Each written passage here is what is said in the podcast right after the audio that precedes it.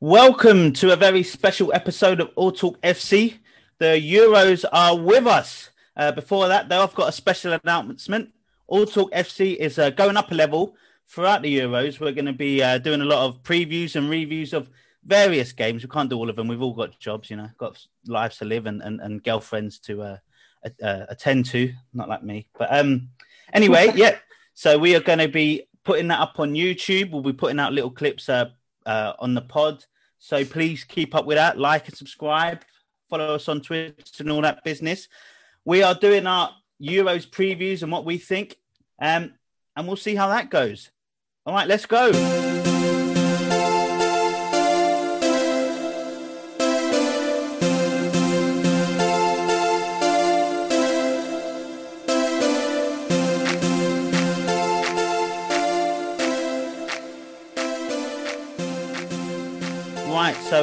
Just want to make sure, just to be very clear, I've just told the boys that my internet is terrible. Uh, it's currently down, so I'm turning off my phone. So there's a chance that I'm going to drop off off of this. But to be fair, all they really need me to do is just start, and then like, we'll just talk till I'll find out, and I'll be like, "Oh, this is a four and a half hour pod," that I've been talking about some fucking Russian 19 uh, year old left back who's like the next big thing about Barcelona and stuff. But uh, never mind, never mind. We'll, we'll plow on. Right, so the uh, Euros, very exciting stuff. We are all excited about it, but just like England fans, as soon as the game starts, we'll put our head down and be like, "What the fuck's happening?" Uh, although I don't understand why England are second favourites. Do you? Anyone? Anyone out there? Yeah, no, we're always inflated during a big tournament because people back us into favourites. I, I, wouldn't say we're the, we're the second best team. Actually, uh, I don't know. Actually, now that you've said that, we might be the second best team. Look, he's already convinced himself in the, in the matter of ten seconds. He's already convinced himself. Yeah, I mean, usually it's ridiculous to say that we're the second best team, but I mean, other than France, no one really sticks out this year, do they? There's a lot of there's a lot of people in that next level down from France. I think Portugal are a better team than us, unfortunately. Well, let's go yeah. through let's go through the uh, list of, of the top favourites, right? So France are the favourites to win the tournament. I've, I've, got I don't know when these odds have, will change. They'll probably change tomorrow, but currently as it stands, France are the favourites at nine to two. England the next favourites at five to one. Then you've got Belgium thirteen to two, Spain at fifteen to two, Italy fifteen to two, Germany eight to one, Portugal nine to one, Netherlands thirteen to one. I just got off some random websites, so it's probably Portugal, subject to change whichever site. Portugal have got to be the bet in there. That's I, great, I, great odds on Portugal. That great I've, odds. I've um, I'm going to confess, I'm actually heavy. I say heavily, heavily for me. I've put thirty quid on Portugal, and Ooh. I've um. What were your odds? Nine to one, yeah. Uh, let me double check. I think it was more. I might have got 11s, you know. Or 10. Well, last week you said you went. You said you went heavy on Italy. Have you done I Italy and Portugal? I've, I've gone heavy on both of them. Yeah. Heavy, heavy, for, heavy yeah. for Rory is uh three pounds. So let's let's yeah. You, um, you, you, don't want to hear my just, predictions later, then, Rory. Yeah, let me just get on, let me just get onto my paddy power. There are other bookies available. Um, um so while, yeah, while you, do that, Rory, while you do that, Rory, we uh, so we're going to talk through our our, our favourites for the tournaments, our, our dark horses. So teams that probably you want to look out for, or you think are better than what people are saying. Our worst contenders. So out of the list I've just given, who are probably aren't as good or as favourite favourite players players that are going to let you down, and um, all the groups I think will do that, and then we might come out with a later pod once the group stages are finishes outside of a big one and, talk more about that. So go on, Mark. While you were you were chomping at the bit, who who are your favourites to go, and who's your teams that you're not looking forward to? So I don't know if any of you have been on the All Talk Drive, but you might have seen my Euro Selector where you can put in all the results and it will Euro Selector. And then um, you could have so, told us, Mark. I didn't. I've been looking for one of those. Well, I, I, I only done it in the last couple of hours. What's the Euro oh, selector? so, so I went through all the group stages and put in the scores that I think it could be, and then it works out the tables and then tells you who's the bottom two of the third places who won't come through. You can do it for the knockout stages, but I haven't done it yet. Um, but yeah, if going through it, who do I think is going to win it? I'm going for Belgium. I think Belgium's going to win it. Big shout. Um, Even though they're favourites, big shout. i am going Belgium to win it. Uh, what what are we going through all of them now? Because I've got more here. What, go Go on, you, you go, go, through it, what you want to say. Go yeah. through what you want to say, and we'll rip that to pieces real quick. Yeah. So Belgium, I think's uh, gonna win it. My dark horse to well, it's, I don't know if you can call him a dark horse, but seeing as they're so far down, I think dark horse is fair enough. Dark, dark horse is kind of like you know, they're, they're either a good team that's going to win or a not so good team that's good somewhere team. in the middle. So. Yeah, so I've, I've picked two. I've, well, I've picked two. So I've got a dark horse to win it is Italy, and a dark horse who, let's say, will do a Wales, or like what Wales did yeah. in 2016. I've gone for Turkey. So they're the two that I'm thinking, like, because I don't think Turkey will win it, but if Turkey get into the semis, or like that's a a big big uh, prediction, I'd say. So I think based on all of, I think based on everything that we've probably all been looking at, we've all been kind of looking around punditry and and and stuff that you might know. Turkey seems to be pretty much everyone's outsiders or dark horses do pretty well in this tournament. Um, I don't know if they'll be as they'll, they'll do like a Greece. Do you know what I mean? But it just seems well, on, on everyone's cards they'll do all right. You know what I actually did this morning because the odds were just too good. At fifty to one, um, Yazici to be top goal scorer. I was like, oh. that's probably worth a couple of quid, fifty to one. And and I'll tell you why because even you thirty-five year olds. Well, yeah, well, hold on. Yeah. The, the man's just scored Dan, coming off the back of the best season Danny, he's ever I had. Say, can I just say, um, uh, so I think it was David James uh, put down. What what was his name again? It's easy. Yeah, he's like, new, new, yeah, new young star. He put him as because he's new to the tournament. No, you're, thinking, you mean, you're, you mean you're thinking of Burak Yilmaz. Oh, Burak Yilmaz. is the, yeah, yeah. He's I, he's the he's the striker. Yazici plays in behind him. But yeah. anyway, the, the point I was making, 24? yeah, the, the point I'm making is that the reason I've, i picked Turkey, funnily enough, as a dark horse, but um, you got you know you guys will know we talked about the Italy Turkey game in one of our clips. It's coming up, and um, I, am a big backer of Turkey. But the, the thing that got me when I was looking at it earlier is that when you actually when you actually look at the uh, when you look at the the tournament. So, Mark, you've done the you've worked out who goes where. I was I spent ages trying to work that out. What I can't get, I can't understand is how they've worked it out because it seems so unfair. If you come second in Group A, you can basically get all the way through to the semi final. You don't have to play a top 10 team. Okay, it's ridiculous. Whereas if you, in our group, if you come first or second, you're guaranteed to at least play a Portugal, a France, a Spain, a Germany, or something in like the last 16 or but someone like Turkey, they can they can conceivably come second in their group. They'll end up playing a Denmark, probably a Russia, maybe Ukraine, whatever. They can get all the way through to the semis without any half decent or top ten European ranked team. So uh, that's that. I completely agree with Mark. That's why everyone's backing them. They've got the easiest run basically in the tournament. Well, uh, similar to uh, you, Dan. So similar to you, Dan. Sorry, and um, and to you, Mark. I think you said I've I've got Italy as my team to win. And one of the reasons is when looking at it, Italy are in a group with uh, which they probably should be winning, which is with Switzerland, Turkey, and Wales. If they win that group, it means that in the next round they'll either play Ukraine, Austria, or North Macedonia. So they've not, you know, on paper they're not really going to be playing against any decent teams until after that stage. So you know that could be a good thing that could be a bad thing. Could it be complacency or could it be that they really not they can have a lot of rotation not have to play their hardest and really start bringing up later on in the tournament? One of the advantages that they have and one of the advantages where i've gone through all the groups and who's going to win it is basically who's got home games. Like there's there's a few nations that have a number of home games. And you know even in the premier league where it's like you know a few miles down the road they talk about home and away teams. Imagine having to fly all over europe just to play in these different games and you have teams that actually can stay at home. That must be a huge advantage. But um, maybe I'm just guessing there. No, I agree. I, absolutely. There's Spain, Italy, well, England as examples. Again, I all have home games, which is hugely beneficial. Turkey, England fans if they boo their team. well, yeah.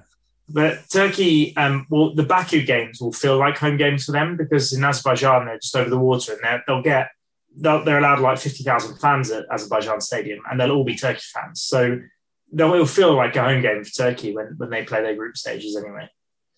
Rory, who you got for favourites and dark horses or outsider type stuff? So I've, I've got three as well. I've got a favourite, um, a dark horse, and an outsider. My my favourite are France, um, reigning world champions, like quality in every position. Um, also, I think they could field a second or a third team probably that would, would, would probably get to the semis as well, just from players that aren't involved for them. So that kind of goes without saying. Um, my dark horses are Italy. That's why uh, I'm wrecking my Italian shirt that arrived that arrived this morning. Um, once the tournament starts, it'll be going away into the draw until England go out, and then it will be coming back on. Um, like I've said in our in our preview that we did earlier this week, um, that you can also find on the All Talk YouTube channel. Um, we, uh, but I, I, think they've got quality in every position. I think the one thing I worry about with Italy is that uh, Ciro Immobile, who is their main goal scorer, uh, he's a very hot and cold player. He could either explode and get eight goals in six games, or he could do absolutely nothing and end up getting replaced by Chiesa or um, the young lad from I think it's Torino, who's, who's who, who they've also taken. Um, so that's my worry about them and their old centre backs as well. I mean, Chiellini and Bonucci are 37 and 34 respectively. Uh, Ten years ago, two of the best players in the world in their position. Now I'm not, I'm not really sure. That, but like you said, they only need to win three hard games. You know, once they get into the once they get into the quarterfinals, if if Bonucci and Chiellini can roll the years back for, for, for a week basically, because they'll play weekends, midweek, and then a final will be on a Sunday. You've only got to ask them to to roll the years back for a week, and they could be serious contenders. They could end up winning it. So that's why I backed Italy. That's, also, you say for you say for a week. When you're older, that recovery ain't the same. So they'd be better off rolling it back for a month because they need space in between. Yeah, that's true. But then you don't know how much. I mean, there could be a chance that they win their first two games and then they get a nice rest in the, in the second group game and they get they get a week and a bit off. Um, I don't know quite how the schedule falls, but um, I just also think they've got they've got a very they've got a plethora of midfielders that that like that are all different styles as well. You know, they've got the likes of Bonucci, um, Bonucci. They've got the likes of Barella who can put a foot in and can arrive late in the box. They've got the likes of Locatelli and Verratti who can put their foot on the ball and pass you to death. And then they've got Jorginho who'll sit just in front of the back four and dictate the tempo. So I just I just really like Italy's team. Um, the one thing I do worry about is is the, the lack of pace especially in wide areas. Um, and the fact that they're they're old up front and old at the back, which is not not always great. And then for my for my rank outsiders, I've um, I've actually gone for Ukraine. Um, I think they've had some really good results in qualifying. They've got a young, hungry team. Um, they've got some very underrated players actually. They've got uh, a player called Tsygankov who plays on the right wing for Dynamo Kiev. Um, they've got Mykolenko, who's a who's a central midfielder. Obviously, Andrew uh, is it is it Andrew Yarmolenko who plays for West Ham? Is his first name Andrew or is it something else? Um, Yarmolenko from West Ham, and then obviously Alexander Zinchenko of Man City.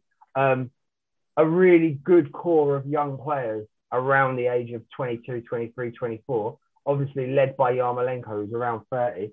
Um, and I've also backed their striker, Mir- uh, not Miranchuk. Let me just get his name up. I've, back, I've backed their striker as a as an outsider for top scorer because but someone I, I, always gives. Go on. I was going to say I'm with you with Ukraine. Looking at my predictor, I have them to get knocked out in the quarters to Turkey. So okay. If so, if it goes how I think, I think Turkey beat Ukraine in the quarters. Yeah. Well, I, have got Yaremchuk.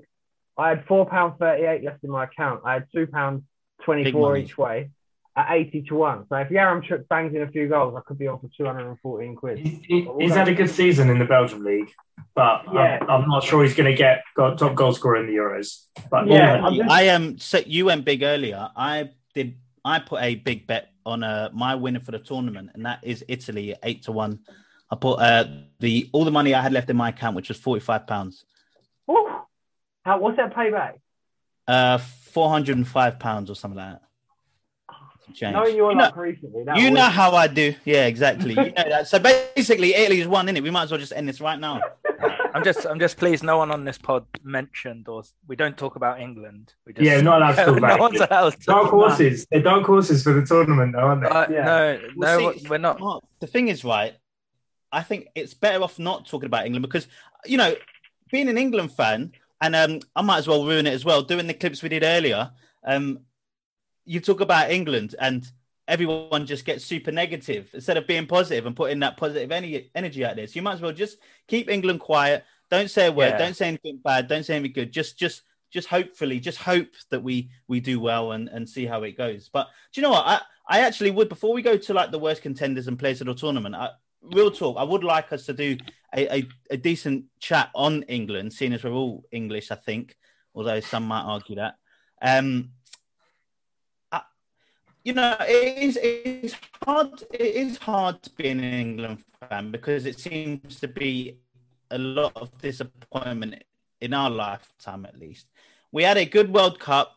We in first what 10, 15 minutes because of that free kick, and it kind of went downhill from there. We haven't beaten. Oh, it's just gone. Is it gone bad? No, no, you're good. Carry on. Your back. I'm just back. laughing because it's uh, just as you start talking about England and like the sadness of it. It's like the the but the sound sort of followed you with you, sort of getting a bit quiet and slow. And, yeah, it started to get a bit emotional when you spoke about yeah. England, mate. yeah, you just needed now. some music in the background, and it would have been perfect. I guess I get yeah. I, I mean, I, look, I'm a, I try to be a positive person and, and try and you know build it up, but it is because there's a different expectation. That you can't have you can't be biased towards it. You you want England to win, but you just feel like if it's less than the, the tournament win, you're going to be disappointed to a degree. England do have a good side. The, I think my biggest worry is who is Southgate actually going to pick, and that's part of the problem. You know, oftentimes you're like, well, why haven't the manager picked this player, this player? if he starts players like Sterling and Rashford, I think we're going to have a real tough time. If we start players like Grealish and even Saka to a degree, I know he's still young, but pick these players that are on form and had a good season. I would prefer that. You know, don't don't shift in Henderson and Maguire if they're not quite fit yet. So I think the biggest trouble that they might have is that Southgate might lean towards his his tried and tested, even though they're not quite in form or fit, instead of actually going for some of the players that may not have as many caps, but seem to have had a good season. What, what do you think? Well, there's news coming out of um, coming out today this afternoon that Southgate's going to be doing a back five, and it's going to be Luke Shaw left centre back, Stones, and then Kyle Walker. That's the back three. So immediately you look at that and think there's you know you start filling in the holes. You, they're obviously he's only going to have Declan Rice, probably Henderson or Kalvin Phillips. He's then going to have I guess Chilwell and whoever else on the right wing, on right back that's basically you've got no players left. If you put Kane in, he's definitely, as you said, he's going to play Rashford or whoever, and then there's no space for Foden and Saka and Grealish, and there's no space for any people like that because he's going to shut up shop, play defensive. That's I'm I mean, the same. I, I, don't. Really I don't. I don't uh, yeah, but I also don't think Stone, Shaw, and Kyle Walker is a defensive setup. No, but I think he's got calamity written all over. It's, it's dangerous yeah, it's got calamity. It's dam- three, yeah. I, but I think that's his approach. Pickford in goal. gonna, but that's it. Like we're gonna have to just score more than the other team. How bad does Tyrone Mings feel if Luke Shaw is start that they've only got they've got no centre backs and Tyrone Mings is the only guy and they're starting Luke Shaw and Kyle Walker at centre back. Tyrone, Tyrone Mings must be buzzing because he's in, he's there, you know, like yeah. he's there. I, like... I, think I think I know why Southgate's done it, and my my theory, if he does go like this, obviously we don't know for sure, but my theory is that, that centre backs in a free, the one thing they hate is getting pulled out into wide areas. If you're on the right or left hand side of that free as a centre back, the one thing you don't want to do is be pulled out wide and be matched up against a tricky winger as a centre back. So I think Southgate's probably probably thinking if I play two fullbacks in the wide centre back position, they won't have as much of a problem going out wide and going 1v1 against a tricky winger as, say, a Harry Maguire would. You know, like a player like Maguire with that skill set, the last place he wants to be is down by the corner flag, matched up with, you know, yeah. uh, a, a Dries Mertens or a Lorenzo Insigne. Whereas I think the likes of Shaw and Walker have done that pretty much for their whole career. So that's the thinking about it. The issue is, is if a team plays two big strikers that are used to playing through the middle up top against a centre back and two fullbacks, I think that could be calamitous. I don't know what you guys think. I guess if they yeah. if he if he decides to play someone like Declan Rice, I think I don't I can't think of any of the other midfielders that might feel as comfortable when when those um, right and left centre back types go out wide that they're going to have that midfielder drop down into the centre back position and help cover there. I don't know if there's anyone that you guys can think of outside of Declan Rice that could probably be suitable. No, just, right, just right. Rice. I yeah, Eric Dier. but, okay, yeah, uh, I'd rather not, rather you know. But um, yeah, so that means there's going to be a lot of pressure on Declan Rice this tournament to stay fit and probably play. We might see him playing pretty much every single game going, right? Well, well, well this, he's, this he's lineup, is, but this lineup, we got to remember our match day one and two lineups could be very different because of Maguire's yeah. not being yeah. fit. So I get what Rory says about the left and right back getting pushed wide. I don't think the fear is two big strikers. Like that's a bit old old school. These why days, they don't yeah. play. Yeah, I think the issue is more when a ball comes when that ball does come in, centre backs are better at reading that position.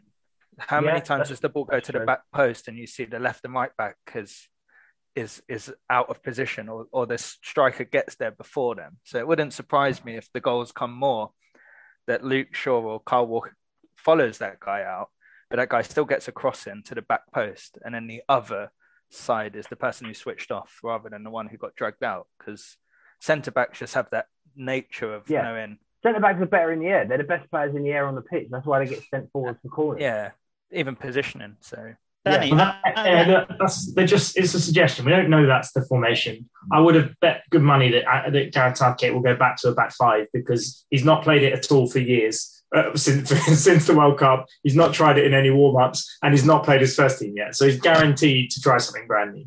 Dan, out of those out of those top teams that I said earlier, where do you think England ranks in there? Because it's I'll say it again: France, England, Belgium, Spain, Italy, Germany, Portugal, Netherlands. I feel well, like you might put them dead last. No, not at all. Not at all. For me, I think uh, I know Mark. Picked, you didn't even ask me who I picked to win, by the way. But I know you. Um, Mark Please picked go. Uh, go with it. Belgium. But for me, for me, France are so far ahead of everyone else in terms of their talent pool and their squad on paper.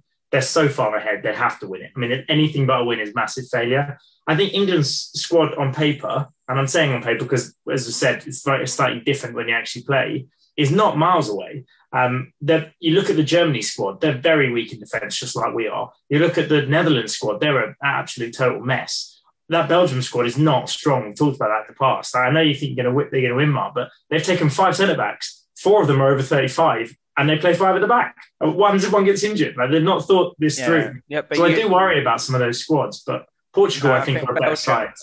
the reason I think Belgium are strong is they announced De Bruyne's going to be fit for the tournament he they said he's not going to play the first game, but he'll come back. I think Lukaku is my tip for top goal scorer. I've they've got a young a young player uh, who plays for Rennes. Was is it Doku Doku something like yeah, that? Yeah, Jeremy Doku. He's a good player, but will he will he play? I don't even know if they'll play. He won't start. They they'll have their usual starts, but like they've got talent off the bench, and I don't. And France won the World Cup, but that semi final against Belgium, you saw how wafer thin the reality between those two teams is. That semi final was really the final. Whoever whoever they faced out history, like how how often does a does a team go from a World Cup to a Euros or Euros and a World Cup like history wise? We've had it a few Twice times. In our lifetime. Spain did it. Yeah, but it's, it's I mean it's not France. it's not an easy thing to do. So and for France. me, I just I just think that it I just I don't know. I think it's just the, a difficult the scary thing. thing uh, the, the scariest thing is in 2018, France won the World Cup basically in second gear. They, I mean, they had a really easy run. Other, other than that Belgium game, basically it was really easy. They won it in second gear. Giroud, I don't think scored a single goal. Like I they, think, they won the World I, Cup. See, I this is a better squad. Game. Uruguay gave them a good game in that World Cup. Yeah, look, yeah. yeah you're all right. They had some games, but I'm, what I mean is, it will. They weren't. It wasn't a difficult World Cup for them. They won it at pretty no. much a canter. This is a better team. This is a team now with Benzema potentially. I know walked off injured earlier in the week, but um, I think he'll be back. This, this is a team with Kante still at the top of his game, with Benzema now there, and Mbappe a few years older and now proving it at the top level. Like this is a team with ridiculous talent um, that has now got better. And so to say that uh, they probably, you know, they won't win it because how often does a team go from Euros to World Cup? I, I think they're so dominant right now. They're so far ahead of other European teams in terms of their quality that they have to win it. Yeah, I, yeah. Well, they're favourites for a reason. Like, and I put them favourites because of Kante. Like, yeah, I think. He, well, more than that, mate. Yeah, they, they but I, I, but I look at like Benzema, and I'm like, is Benzema an upgrade to a 2018 Griezmann? And I'm like, no. But he'll like, they can play. He's not a replacement. Griezmann's still going to play. He'll play with Giroud. But, he'll be an yeah. upgrade to Giroud. But is but Giroud's brilliant at, at I think Griezmann had a great tournament because of Giroud. Like, I think it's foolish to think you could swap Giroud and um, Benzema. They're not like for like. So well, maybe part of it's Mark because I'll, I'll, I'll, let out earlier that you know my, my, player of the tournament I've got down is Mbappe, and he might be the best player in the tournament. Like, and if you've got Kante and you've got someone like Mbappe who's just an absolute superstar and is only growing, only getting better, plus experience, like we said, Pogba. I mean, come on, as a Man United fan, you must be able to sing his praises. Uh, it, it, talking about it, it kind of seems like everyone's just got bad centre backs, or not the best, you know, outside of Italy. But I, I just, they, I just, they've got great centre backs. That's the difference. Yeah, they've actually got, they're great everywhere. Uh, funnily enough, I actually picked Mbappe like for the golden the golden ball, as it were, the golden boy, whatever they call it, you know, player of the tournament. But I think I, I picked him because young boy of the tournament. Well, I, I, picked him because he doesn't have to be the best player in the tournament for all the fans and all the pundits to give him player of the tournament. Because like Messi he, in 2014. Uh, yeah, because don't get me wrong, he's he's amazing. I do think he's amazing. He's up there and he's the next level down from the rest, and he will go on to win Ballon d'Ors and do everything else. He's still really young, but because of who he is, because of the name, because of the 16 and a half well, because of the expectation, he he only has to have a pretty good tournament, and people are going to blow him out, out of the water. Like this is the great, you know. And if they win, and he has any half few decent games, he's winning player of the tournament. Yeah, I mean, he was getting compared to Pele in the last World Cup, and like, I mean, yeah. I know he scored that great goal against Argentina, but come on, to compare him to and we Pele all know. After... I mean, we we're all in agreement in it, Mark. Pele's the best footballer that's ever lived, so that's high praise. We all know that's true. Um, I did put Kante as a close second for my player of the tournament, though, funnily enough. So yeah. Uh, do you know? I, I, I couldn't put Kante because I think it was just like you said. It's not if if France win, you know, even though Kante is going to be the best player probably for them, he, you know, he probably is their best player, right? They're well, not going to be Kante. They're going to be Mbappe or, or, they have or, uh, five players that could potentially be their best player. Yeah. From Griezmann to Pogba to Benzema to Mbappe to Kante, they have that's like five players that could all potentially win player of the tournament if things go right for them. Did you say your dark horses, Danny? Uh, yeah, so I, mine was Turkey. Um, France are my favourites to win it, without doubt. And funnily enough, looking at top goal scorers, I've actually um, a punt at 22 to 1 on Greens, Griezmann. Um, I was looking at some of his stats. Lovely. The guy scores really regularly for France. He scored four in his last five. He scores more than one every three in, in his entire career for France. And um, the way the way they're set up now, he's playing almost like a ten. He's playing in behind two up front now with Benzema up there. So um, yeah, he seems to be getting all the opportunities. So that's my my not, sort of sideways shout. He'll, he'll take pens for them. Can I well, give an outsider? Yeah. Can Go I on. give an outsider a one to watch? I'm not. They're not going to win, but I think Scotland might do really well. One because they've got all their matches at home. Two, I think the group. If you win the group, you seem to be in the worst position. So if you're like second or third, you'll be in a better position, like I said earlier. Um, I think just getting them getting out of the group stages of them is going to be a massive achievement. Although, yeah, the worst third it seems to be a bit of a pity, pity praise kind of one. I'm not so sure about that.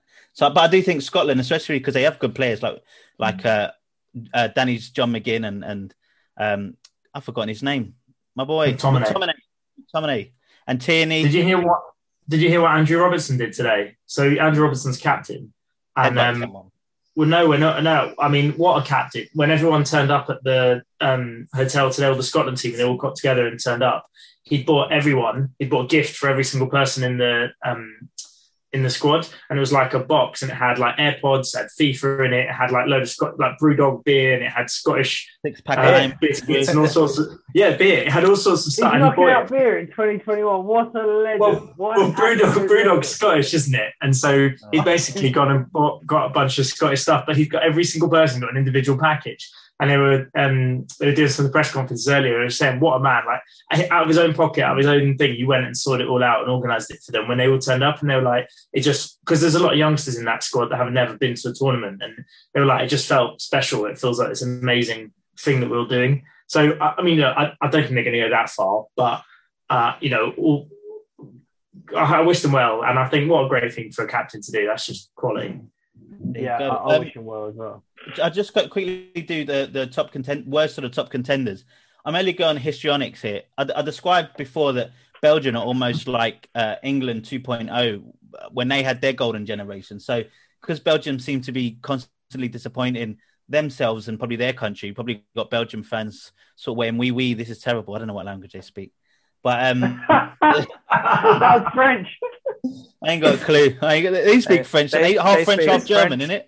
And yeah. Dutch. Half French, half French Dutch. Dutch. Half Dutch. There you go. What, what do Dutch people say? No, no. I don't know. Um, nay. Nay is Dutch. Nay, nay, nay. I, just for that fact alone, I'm just going to put them as my worst of the top contenders because because also I'd love to look back and like see how often like the ranked number one team wins. How how often do you think that happens? Not not very. Often. I don't know because the rankings are so shit that it's. Yeah. It, I mean, like, do you Chris remember meant for betting odds.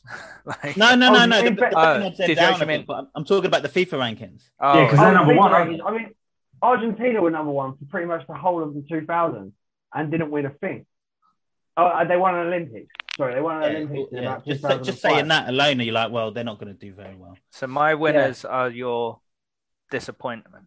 is what we're Definitely. So, Yeah. so we covered all bases because Yeah. I, I You picked France, let me guess, as your disappointment mark. I've actually my big call is Portugal, and I'm gonna I've got Portugal as my third place that won't make it. Ooh, And- wow. Oh, I, I've got that Portugal won't win a match. oh, Wow. one Right, match. they'll, That's draw with, they'll draw with they'll draw with Hungary and lose to They'll other draw two. with Hungary, and I think they'll draw with France. And I, I wonder how much money you'd get on that. I wonder if you can do an Mark. accumulator on that. What's the what's the rationale between them not winning the match? Is it that Hungary- so Hun- Hungary are not as bad as people think. They're also at home against Portugal in the first game of the tournament. We know the first game teams are up for it; they're fully fit. Hungary at home. I love this- it. That's I not fucking love it, Mark. I love that's it. I love not it that's not an easy win. And then Portugal draw with Hungary. They know they have to win. This is the that they type have- of content we need. Yeah, Portugal But then. it's ha- just but then, it's so then unlikely. No, no. Portugal draw with Hungary. Then they have to beat Germany or France. Already knowing that They they've could very up. well beat Germany, though. Like Germany's not going to be that strong. This is not a good. This is not I, a I've good got game um. I've got um, a drawing with France, losing to Germany. Like I, I can't even believe none of us have mentioned Germany. Like there's certain things when big when big tournaments come around, you need to pull out Italy and you need to pull out Germany and say it doesn't matter No, what's is going this? on. 'Cause they, it's because they've got Timo Werner as their striker, and I've had a real Yeah. disappointment with him this year. But we've seen, but we've seen how important as a striker he is, like how much chaos he creates. So although he Hey, misses he's chances, pacey as well. Timo Yeah. Werner's Nab- fast. Gnabry and Sane are pretty pacey yeah. as well. I'm actually disappointed none of us have mentioned Germany because I every time a World Cup comes We'll around, talk about like, him then. pluck pluck out you pluck out teams who always turn up in tournaments, and like Italy are one, Germany are one, like. You don't What see I will say is their you see manager's front. Uh, Yeah, a and lot- international is a bit different to like club. I always say when the club manager's leaving, they they fall apart. But international is a bit different. You don't really play for the manager as such. You I think there's a lot of people questioning Germany and rightly questioning this Germany side because they they had nowhere near the strength of the Germany side that we've seen in the past. Like they really aren't. Like I, you you match them player for player against England, and you'd sort of go, oh, actually, you know, we could probably take them. I wouldn't mind it. We both pretty weak in defence. Maybe you know we've got better striker. we've said that Sort for of- 21 years, and they still Yeah, beat us but- every time. No, we no, them. no, Like- yeah, they'll beat us, right? if we play Saying Germany, that- they'll beat us because it's Germany and it's the Saying that- Euros, and we're basically doing Euro '96 all over again. But the point Danny, is though- that Oh, go on. What? You finish. Well, the, the point is that I, I think with well, first of all, with Hungary, the whole thing with Hungary is that well, they've lost their star man. He's gone back home injured, so that's a problem. That's a massive problem for them. I, I, I don't see anything in their squad, but maybe, maybe you know, some I don't. But with Portugal, they the thing I can't believe not no one's talking about, and they're out at nine to one to be, to win this tournament. Bruno. But they've got Ronaldo, they've got Bruno, they've got unbelievable Yes. players, and they've got Ruben Dias, they've got Cancelo, they've got Jota, exactly. They've got um, Bernardo Silva. They've got unbelievable talent in this squad. It's like unbelievable talent. yeah, How It's is You know no I will say it's about because- Portugal? They don't they don't have a ball winner in the middle of the park. They're going to play William Carvalho, who's a tidy player, but he's neat, tidy, can pick a pass, but ain't a ball winner. They're going to play either Ruben Neves or João Moutinho, who again neat, tidy passers, but aren't ball winners. I think they'll dominate the ball against against Hungary, but I think against the team that sets up the counter, there's no one that's going to win the ball back, and that's where I feel Portugal will come Yeah, unstuck. Even though and I have backed them. and going back to like the whole point of home advantage and away advantage, some teams have been screwed over in this. Uh, Portugal were meant to be a host nation. They they Lisbon obviously pulled out. Um, but actually, the way the group stage Because of all the English people went over to Portugal and then COVID went up. Yeah. Yeah. but then, uh, so so Portugal have to pe- face Germany in Munich and Hungary in Budapest.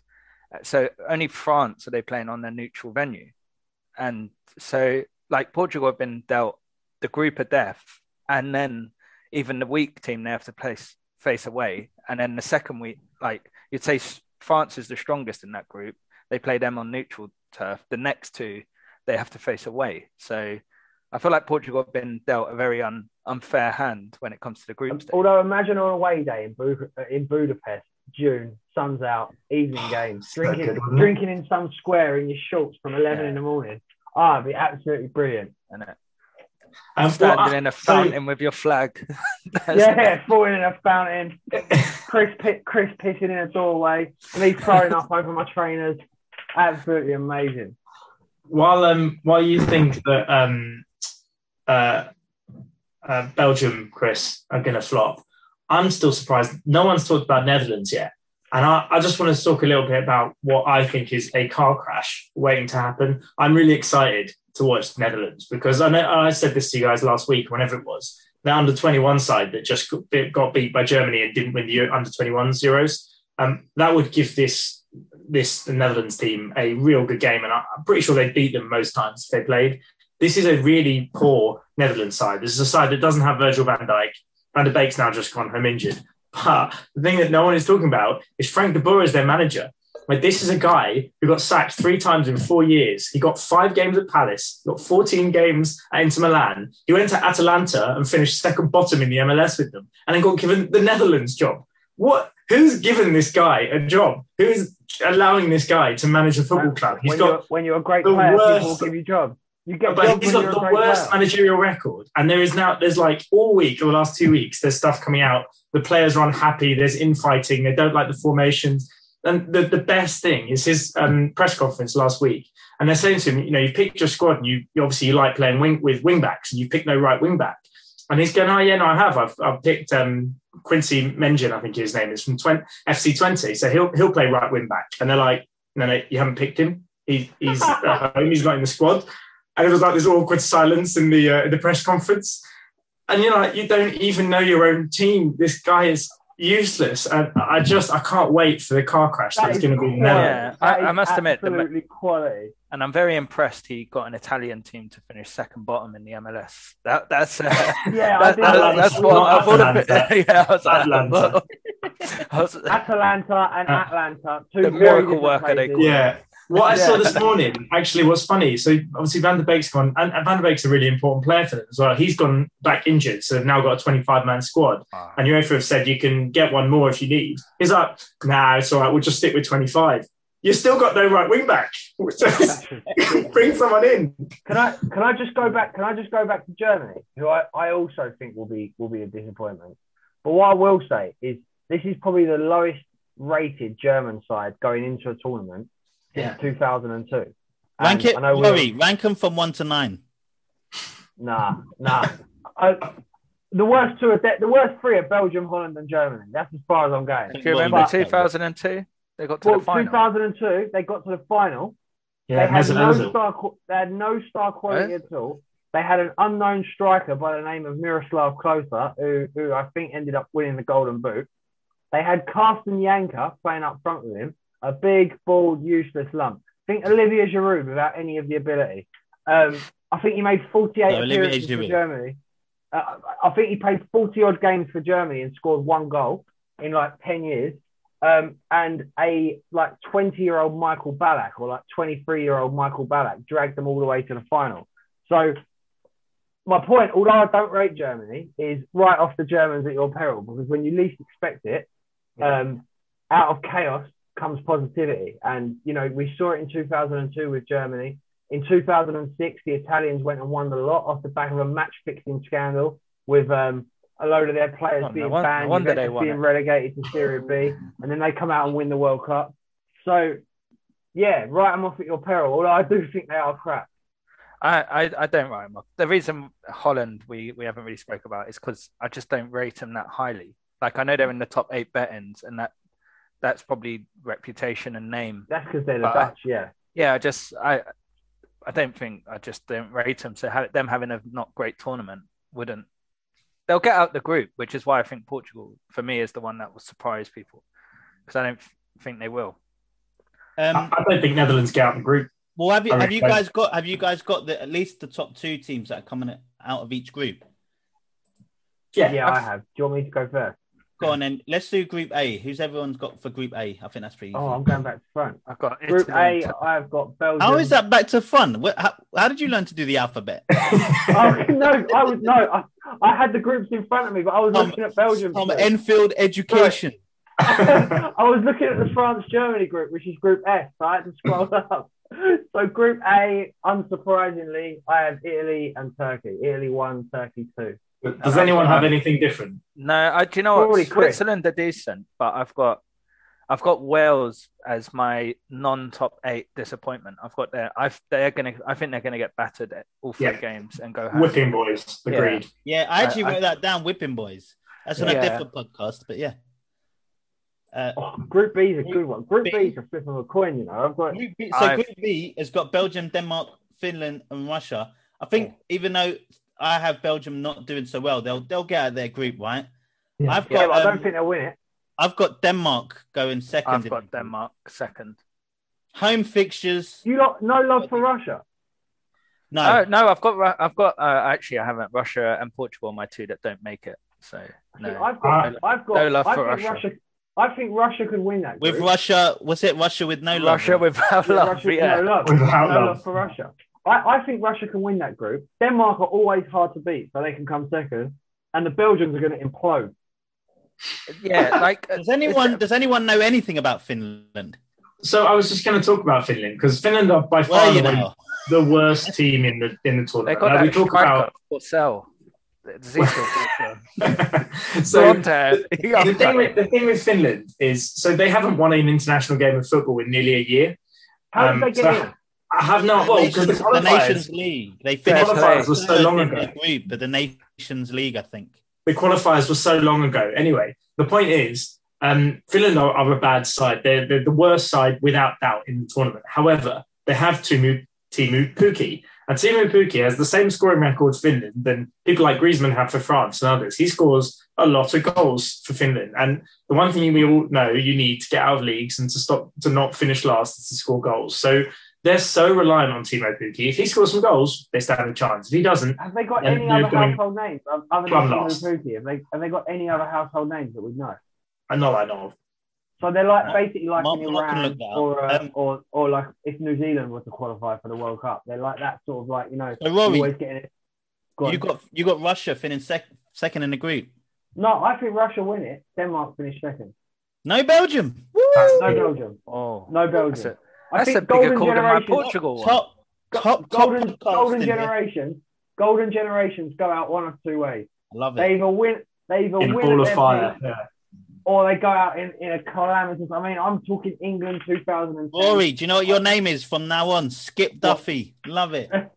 Why? 'Cause I I just- skip from one if- if anyone- to another. No, Yeah, Skip that- Bayless. You're Skip Oh, Duffy. skip. But yeah, all right, all right. No, golden generations either go out one way or the other. They either win at their peak, like a Germany did, or like an Italy did, and then crash out in the next tournament, or like England, they never even reach their peak, and then they go down in a ball of flames. I'm talking France 2010, where the players refused to train. Or England, England 2010, where we barely scored a goal, and Oh, then I was gonna say celebrated when Jermaine 2008, Defoe where we didn't scored in the last group game, like we'd won the whole thing, and then got battered by Germany. Um, Greece didn't even qualify for 2006 after they'd done something. I just think this German side's golden generation is going to go down as a bunch of flops for never actually winning anything. I think, I think, yeah, you're going to see, you're going to see them look, you're going to see them look old because they are great. C. And I want, go on. Group C, I've got North Macedonia finishing. No, I haven't. Uh, I I've got Netherlands and the Ukraine. I got Ukraine top, Netherlands second. Uh, I've I've actually got I have got Netherlands second, but on joint points, so they're only Yeah, just same. getting through. Uh, so they're like only just, but and then they're going to get battered in the next round. But I do think Ukraine win this group, and I I actually think fairly reasonably as well. You know what? Macedonia Anyone got a one's- betting site open? Let's see what the odds are on Ukraine to win that group. Because I reckon I've you got might U- be Ukraine finishing top on, I don't know what, because alphabetically it should be. yeah, I don't know why. It'd be goal difference. Mark, do you, in this thing, do you input your own scores? Is that what this is? yeah, Oh, right. that's what I've done. Yeah. I thought, It'd be goal just, I, thought, I thought it's like some algorithm thing that you've just got off the internet. No, no, I just put in the scores for for the group stages. You can actually do it on the UEFA website. if you go on the UEFA website, it's called Predictor, and you just just guess. You can just put in and automatically. But it, yeah, they didn't tell you the because I wanted to find out. I've, all this research I've been doing for the Euros to get top. Yeah, because I find the third place playoff, like the fact two don't qualify, quite odd. So uh, yeah. Uh, group D, that's England's group. We've got uh, skip it. Am I skipping? No, no you're fine. So we've all got England top nine points, massive goal difference. Yeah, going out next round. Thirteen to zero goal difference. yeah, yeah. They're not going to concede one goal all tournament, and then we're going to think it's coming home, and then next round, bang out. Does anyone want to guess the odds for Ukraine to win that group? By the way, considering we've all predicted it, guess the odds. Five to one. Four to one. The Netherlands are two to five on. Yeah, I thought you were going to say like twenty to one the way you're going on. Oh, do a double do a double with Hungary to, to beat Portugal. Nah, to win that group. to win that group. And that's we are going we're going to do a group syndicate, right? That's one of our doubles right there. Yeah, we're, we're going to do a syndicate. We'll think about well, Ukraine will have to be in it somewhere. Um, wow! Guess what? Has anyone, Croatia three and a half to one. Has anyone got um, Croatia finishing top then? I've, uh, I've actually got I've, I've actually got England winning the group, and I've got Scotland finishing second. Oh, that's a big call! Wow, that's huge. That's me. Yeah, I've I think Croatia. That's for the, group, fans. That's for I've the got fans. I've got Scotland on zero points with a minus five goal difference. our neighbours, our neighbours across the sea. No way, they, they're going to do pretty well. Not across the sea, Chris. Over the wall. oh, just over the wall yeah. Wall, yeah, over that wall we need to build. Yeah, yeah no, um, no, um, I, not genuinely. I, I actually um, I'm not, I'm not, I'm not sure how Croatia are going to do. And the only reason I've actually gone Scotland again is this home fixture thing. just, it's just taken hold of me. I've, I, I was looking today, and you know, I, I, just all their all their games are at home. Have to. And after that story about the beard, that story about the beard, then nah, it's got to be. Well, the one thing you can be certain of is that COVID is going to have an impact on this tournament. We don't know how yet. We don't know what, but it is going to have, have an impact, and we, there's going to be some shocks and surprises. And it might be that games get moved. Someone can no longer have a home game. Half their team's gone down injured. Uh, Spain still have to play their under 21s. God knows what. But something is definitely going to happen that we don't know about yet. You can't predict. That I think is going to have a big impact. Who you got? Who you lot got? Well, in that group, Group D, yeah yeah, I mean England and Croatia obviously one and yeah, two. That's... Um, I, I, uh, the one thing I'd say about Czech Republic, um, I don't think they're a great team. I mean, they got Souček and they got Coufal, and the, you know, the, um, funnily enough, I know we'll come on to later about the, the potential like young superstars or ones to watch. There is somebody in the Czech team. Unfortunately, he's probably not going to play, which is weird. But there is somebody in the Czech team who is an unbelievable player. He's 18. West Ham are trying to sign him. Um, Hložek, he's called uh, and he is unbelievable. He scored like 15 goals in 19 games, top goal scorer in for Sparta Prague. Uh, this got, season just gone. He, has got the best name for us chant. He, yeah, uh, but he he is an unbelievable player. I mean, he, this guy can do it. Like he's tall, he can header. He, he's play on the wing. He's fast. He's a poacher this guy's a serious, serious baller. And at 18, he's already dominating that league. And um, I, I, don't know why. I think the, the, manager's a bit old school and he doesn't seem to be starting him in the friendlies or starting him in the games. He doesn't have much international experience. But if he gets on the pitch, he could do something. And I, we might even see him against England. He is a really good player. But outside of that, I, I'm not a big fan of this Czech team. No. Uh, group E, we've got Poland, Slovakia, Spain, Sweden. I've gone for Spain to win the group, and I've gone for Slovakia second. Oh, I've gone Sweden. Yeah, I've gone Poland. I've gone Poland. There you go. Look at that. Across the board. Does that, does that, mean this is the most wide open group going then? Uh, well, well, the way it depends. If you're asking Mark, boy, Group F is the most wide open. I think. I don't. got Hungary coming yeah. second. Nuts. Uh, the thing with the thing with Spain, so we're already seeing it, right? Spain, um, half their team have had to isolate. They've had to play their under 21s this week in their friendlies, which has caused all sorts of mayhem. Hopefully they'll be back. Hopefully it'll be fine. Sweden, weirdly, who they're playing in the first game, half of their team come down with COVID now. So Kulusevski and all their top players. Obviously, Ibrahimovic was meant to come and he's injured, so he's not in the tournament. I think Sweden aren't quite as strong as they probably could have been. And they have player their best players who literally just had COVID. And you don't know, right? You don't know what impact that could have. Poland have Lewandowski. And I know he's not I was got say, a history of scoring many goals in the is European Is this a, Pukki thing? Well, no, the thing, well, look, Lewandowski's slightly better than Timo Yeah, I think Lewandowski's also, a bit of a different kettle of fish to Timo Pukki, to be fair. Also, Lewandowski plays, uh, the thing with Bayern is that you're in a team where you get so many chances. He's got such quality around him. He doesn't have that with Poland. He plays slightly deeper. He has to come, you know, he's only scored two goals in the championships before for Poland. Like that says it all. This is a man that scores 40 goals a season for fun. He's only scored two goals in the championships. So um, I think. Wonder if they'll play a 4 4 2 with, with him and Milik up front because I think Milik's a pretty good player as well. May, maybe, but I, I, do think just given, I think the reason this group is quite wide open, none of us can pick, is because actually there's a lot going on off the pitch to do with these teams that is pretty hard to call. On paper, Spain wipe the floor with this group. They should do. Um, but I think anywhere Sweden, Poland, Slovakia could all give each other a good game. So who knows? Yeah. Well, one of us. The good thing is one of us are going to be right. Lobotka of Slovakia as well. He's a really good player. Then the last group, the um, the so-called group of death, according to everyone else except Mark Williams, uh, France, Germany, Hungary, Portugal. Um, I've gone for France to win, and I have I wish I didn't write it. I've written it down earlier, and I really want to change my mind. Am I allowed to change my mind, even though I wrote it earlier? Well, yeah. Who's gonna Who's gonna know if you hadn't said anything?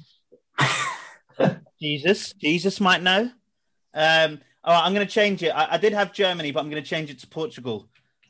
Uh, I've just been thinking about it. Mark's Mark's convinced me, so um, yeah, I'll put them second. So France and Portugal. That's what I'm going to go I, for. I've got Germany top, France second, Portugal third, Hungary bottom. Uh, Rory. Uh, France, Portugal, Hungary, and Germany both with a donut. You lot are going to be surprised. Nil point for the Germans and the Hungarians. How? That's impossible. That's, That's impossible. impossible. Oh Hungary yeah, sorry, one, one point. Sorry, sorry, one point each for, for both of them. So I reckon it'll so, so, so, more like a yum yum, not a donut. More like a I'm not a donut. Yeah, I don't know what I was saying there. You can tell I didn't um, do my results earlier. Um, yeah, I think I think Portugal. Although the interesting thing will be if France fails to win their first game, I wonder how much their odds go out to, because they're, they're like four and a half to one at the minute. I wonder if they go to six, seven, eight. If they if they let's say that their their first game is against uh, Germany, Portugal yeah. play Hungary first. If that ends in a draw and Portugal batter Hungary, I wonder if France's odds go out a little bit. Yeah, because France aren't known for being like fast starters. They're not. No. no. I, I've got Germany beating France and then Portugal, Hungary drawing. And then I have a with Germany, they're they're the opposite. If they win their they they they'll improve. And I have Germany beating Hungary quite comfortably in the last game, where Portugal have then something to play for, and I think they could nick a draw against can I ask Mark, who in this Hungary team is is good? Like who who is going to be scoring these goals against these top European see, teams? See, I I'm a bit different. I don't. I look at their form. I I've been looking at Hungary's like warm up games. I don't look at individual players. Like I look at Hungary. I, I see how they qualified. I look at their form coming in, how they played in the friendlies. So I don't I don't know their team, but I know their results. Yeah, but so. they played their friendlies. They they played Cyprus, San Marino. They drew with Ireland. They couldn't score against Ireland. They only just beat Cyprus. Also, the games in the nation, the games before that, when they won, they had Szoboszlai, who's their like unbelievable talisman, and he's gone off. He's gone home injured. He's the man. Like he's the one that does everything in that team. It's like on. It's like when you're a kid in school. You take the corners, you take the pens, you take. The, he's the guy. So, not scoring against Ireland is no. I don't because Ireland are terrible and they just defend for their lives. So I look at, and also I only look at games that matter. So in the games that matter, they drew 3 3 with Poland and had 10 men. They beat Turkey, they drew with Serbia, beat Iceland. Like they're, they're no mugs. This team. They got a red card in the 95th minute. That's not that's not drawing with 10 men. They they drew with 10 men. that's all that matters. yeah, football, I, I think football, on Football Manager when a team beat you three 0 and they have a man sent off in the ninety third minute, they go, Yeah, well, Rory, yeah, men, didn't we? Rory Duffy's team lose to 10 men. No, I didn't.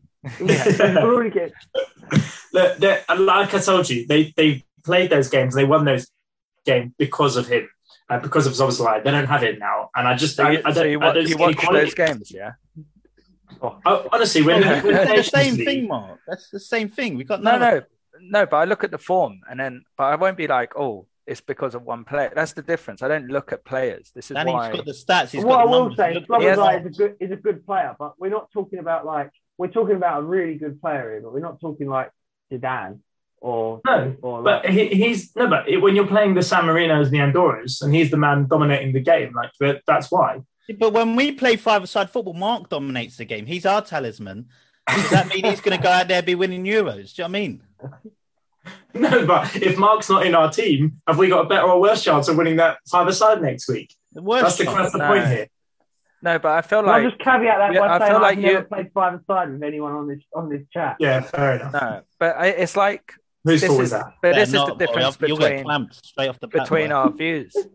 Like you would look at Finland and be like, "Oh, Pukki, Finland," and I'm like, Finland are awful. They're terrible. I'd say they're the worst team. Finland are the but, worst team in, in it. But sure. Hungary don't have a Pukki, but they but the form suggests that actually there's a team there. Like they might not have that individual player, and I think that's that's the difference. So it's like, what do I see? I see Hungary in big games turn like in the big qualifiers have done well. So, like there I think go. at home to Portugal, them to get a result is not unheard of. Like Mark's one to watch, Hungary, very good. Um, who's your who's your young player of the tournament then? Because I don't know, like, because if if Mbappe's my player of the tournament, can he still be my young player of the tournament at the age of seventeen and three quarters? uh, so, well, I mean, I was looking at sort of like under twenties as a if it's an up and comer you've not heard of. Like, uh, no, no under twenty is going to start. No one under twenty is going to start. Yeah, they're not going to. Well, I disagree with that. Who's Only because you want to make your point, but carry on. Well, Pedri is, is one of the first names on the Spanish sheet. So this is where I, it's annoying because we said it on our yeah we said it in our chat, and I'm like it almost put me off saying Ferran Torres as the young player. I think he'll be the young player. Like I I think he'll be the one getting the goals for Spain, and let's face it, goals are what gets the headlines. So how old's Ferran Torres? Are you 22?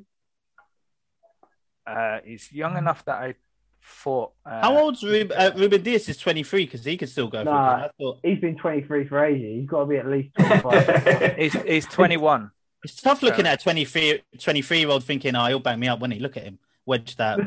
so, yeah, Ferran Torres is 21. So I, I say that's still young enough. Yeah, 21 there. I've, 21, I'll give you that. Yeah. I've gone João Felix. Oh, really? Interesting. Yeah, because he's been playing under like restricted Diego Simeone tactics, being stuck out on the left in a 4-4-2 or playing up front. I feel like this could be the chance for him to play with the shackles off, be give a bit of freedom, getting pushed right up next to Ronaldo. You know, great players play well with other great players. When he's got Bruno, Ronaldo, etc., etc., around him, um, I think this could be the tournament where he breaks out, as they say in America. So no one's no one's picking Foden with his new Gazza Barnett. Well, yeah, the Stockport Gazza. I mean, come on. I'm I just think, leaving England out of everything. Yeah. And also, Let me enjoy England. See, like, you see so much of Foden that it's hard to think of him as a young player. He's been playing for about four years on and off. Well, he's, he's also 21. He's the same age as Ferran Torres, right? He only started playing for City in November.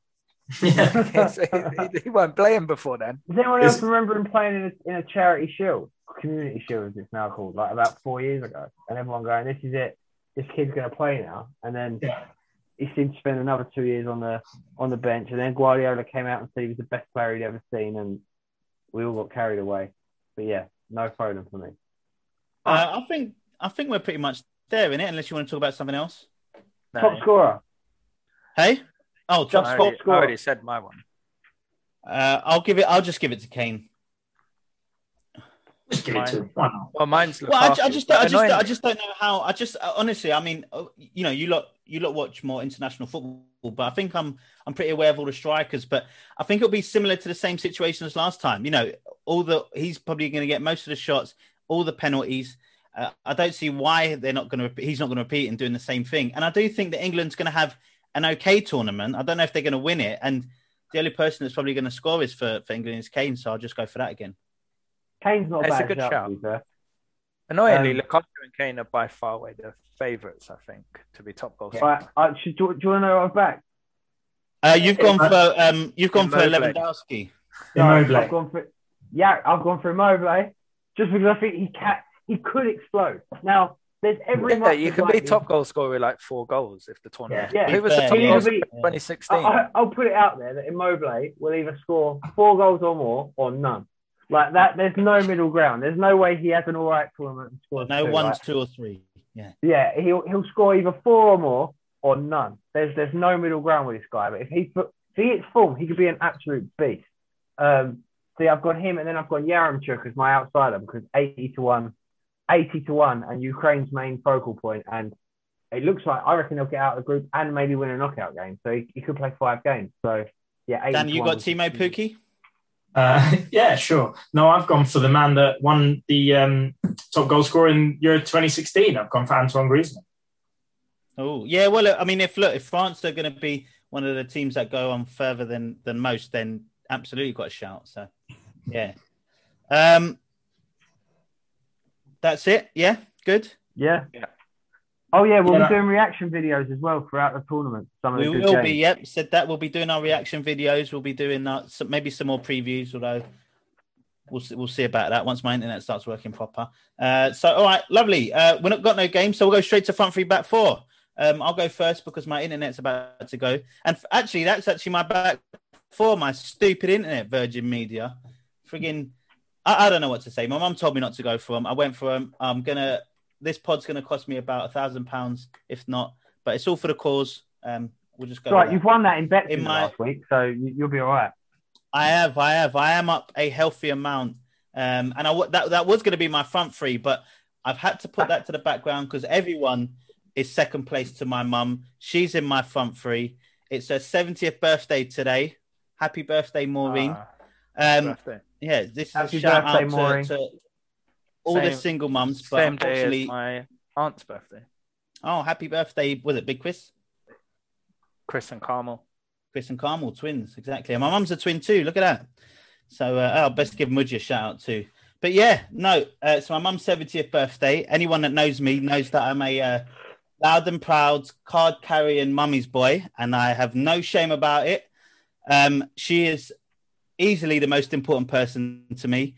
Uh, you lot know that I've been going through some uh, some some alterations to my lifestyle the last few weeks or months, and uh, without her, it wouldn't have been as easy. So uh, yeah, she's just an absolute superstar.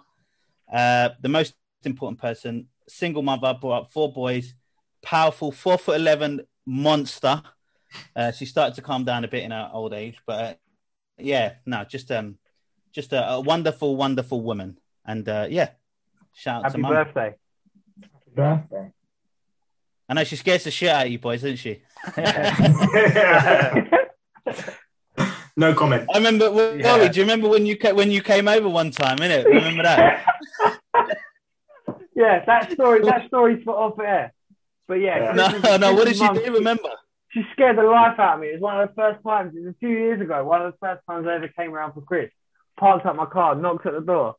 She answered, and I was like, "You all right? Is Chris there?" And she goes, "Yeah," and just stood there. And she went, "And you are?" I went, "Rory." And she went, "And?" I stood there for about thirty seconds, and it got really awkward. And then she just cracked a laugh and went, "Come in."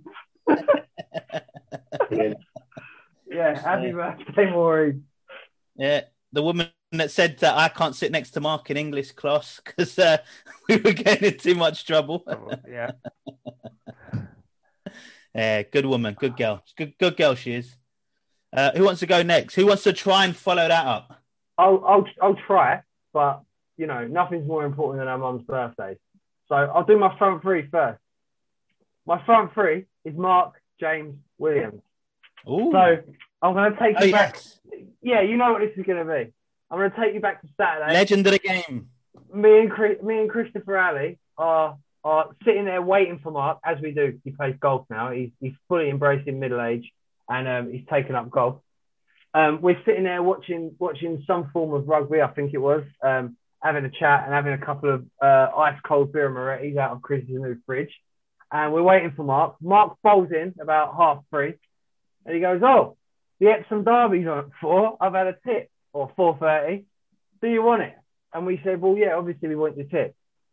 Uh, the tip was a fifty to one shot. I thought, you know, Mark and his family, especially his dad, have a history of roping tips. There's a story from uh, from Ascot a couple of years ago. Your cousin's um, sister's Barbara's boyfriend's.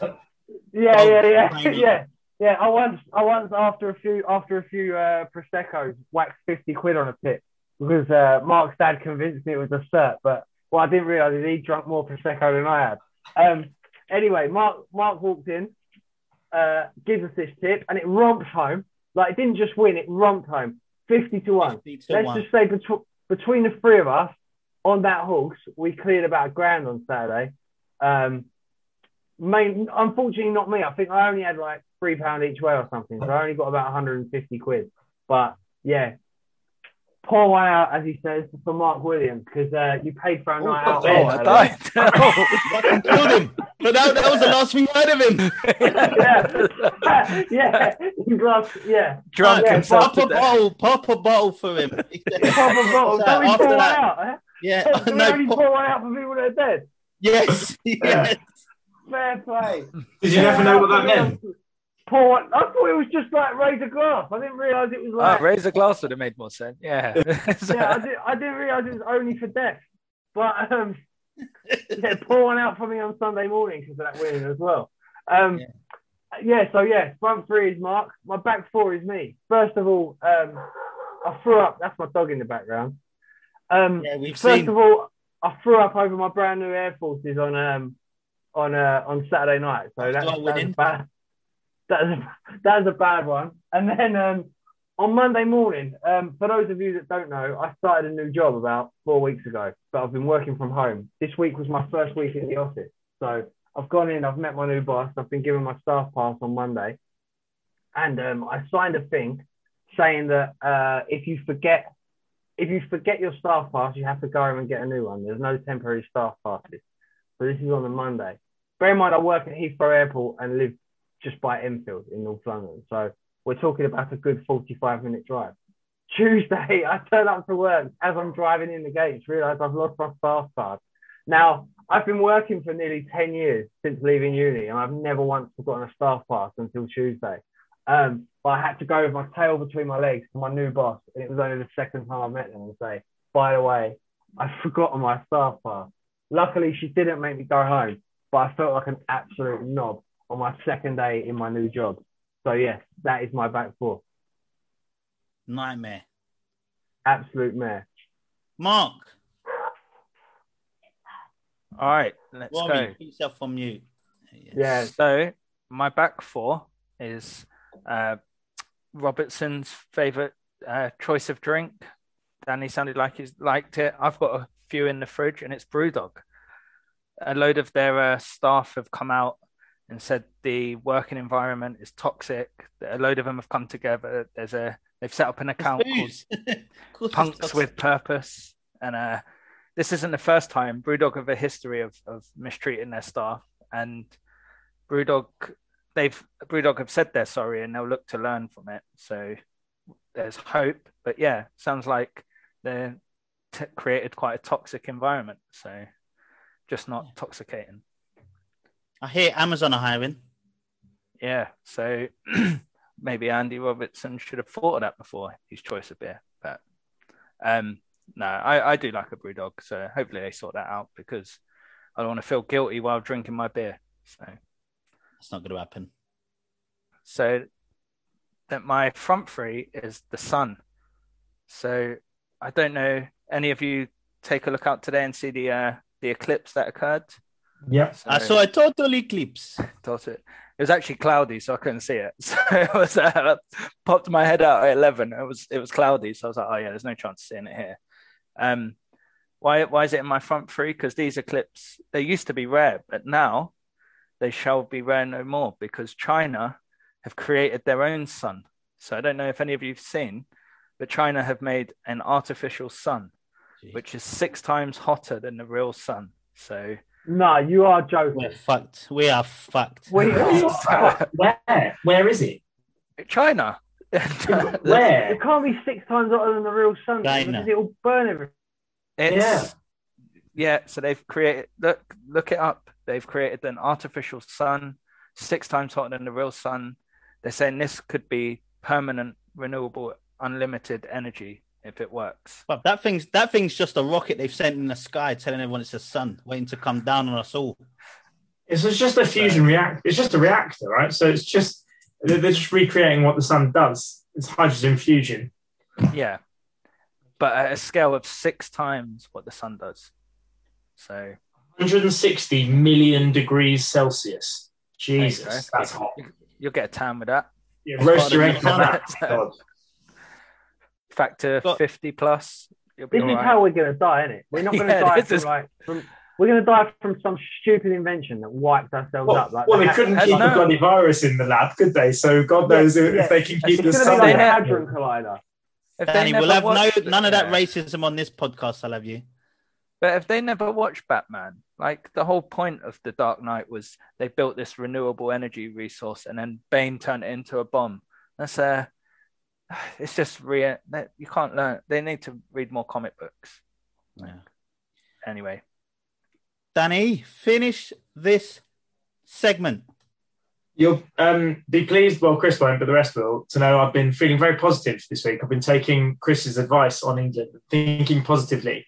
And for that reason, I have about 10 front threes and couldn't find a single thing that was going wrong in the world this week. So I decided I was just going to tell you my positive front threes. One of my favorite things that I've seen this week. Um, did anyone see um, Bielsa? I think it was yesterday or the day before yesterday, actually, uh, training the that the 11 year old kids. So we all know Bielsa is obsessed with football. We all know that he can't go a single day without watching it, playing it, coaching it. He decided he put his Leeds top and his Leeds shorts on. He wandered down to the local uh, kids club and he took a training session with a local uh, 11 aside or a group of 11 year olds. Um, but the best thing is he turned up and he went, right, murder ball, everyone, go. Which is where it's like non-stop, no refs, no ball's not allowed out, constant running. he, he went in and apparently the kids absolutely loved it. But the guy just loves football. And I love how many Premier League managers just wander down to their local club and go, oh, you know, do you want any coaching? I'll come in and I'll help. What a hero. Especially So while Edu sat on a sat on a beach drinking pina colada.